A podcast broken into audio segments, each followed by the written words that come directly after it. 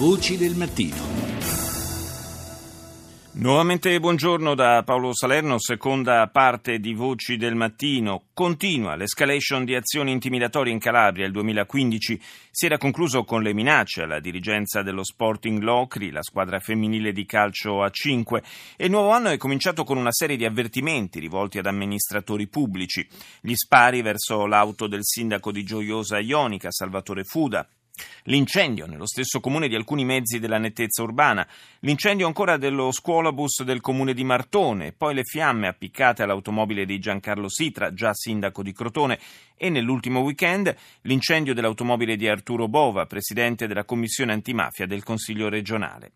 E poi c'è l'inquietante episodio accaduto la scorsa settimana al figlio del procuratore antimafia Nicola Gratteri, alla porta del quale si sono presentati uomini incappucciati che avevano cercato di spacciarsi per agenti di polizia. Sul significato di questa campagna di intimidazione, Rita Pedizzi ha intervistato il procuratore capo di Reggio Calabria, Federico Cafiero de Raho. Episodi di intimidazione anche gravi che hanno in qualche modo coinvolto anche familiari di magistrati dimostrano quanto la 'ndrangheta subisca la pressione che si sta sviluppando in questo momento nei suoi confronti, ma non parlo soltanto di una reazione che la 'ndrangheta subisce da parte dello Stato sotto il profilo degli arresti e sequestri. Questa è una parte sicuramente significativa, ma è diciamo quella parte che ha spinto poi testimoni imputati nei processi a collaborare, a rendere dichiarazioni e quindi a passare dalla parte dello Stato.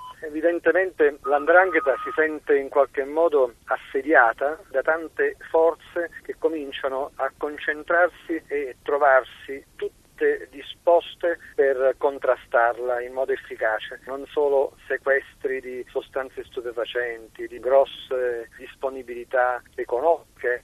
Se pensa che sostanze stupefacenti, cocaina, al porto di Gioia Tauro vengono sequestrate per una tonnellata, una tonnellata e mezzo all'anno, così come le disponibilità economiche superano il miliardo ogni anno, ma non è solo questo, come per esempio le prime demolizioni di costruzioni abusive che pure non erano mai state eseguite nella storia giudiziaria di Reggio Calabria, oppure questo studio che si sta facendo sul territorio per individuare in quale misura l'ambiente è stato deturpato e quali sono le sostanze tossiche o anche radioattive che sono state occultate in quel territorio. Cioè un'azione che non era mai stata sviluppata negli anni passati. I sindaci della Locride dicono che c'è bisogno di maggior controllo. Controllo di cui parlano evidentemente è quello di un territorio molto vasto in cui stazioni, compagnie di carabinieri, commissariati operano stabilmente, ma soprattutto intensificando ricerche dei latitanti e tentando di effettuare quei controlli che quotidianamente vengono operati. Il numero dei controlli quotidianamente eseguiti è enorme. Che arrivi una lettera o che si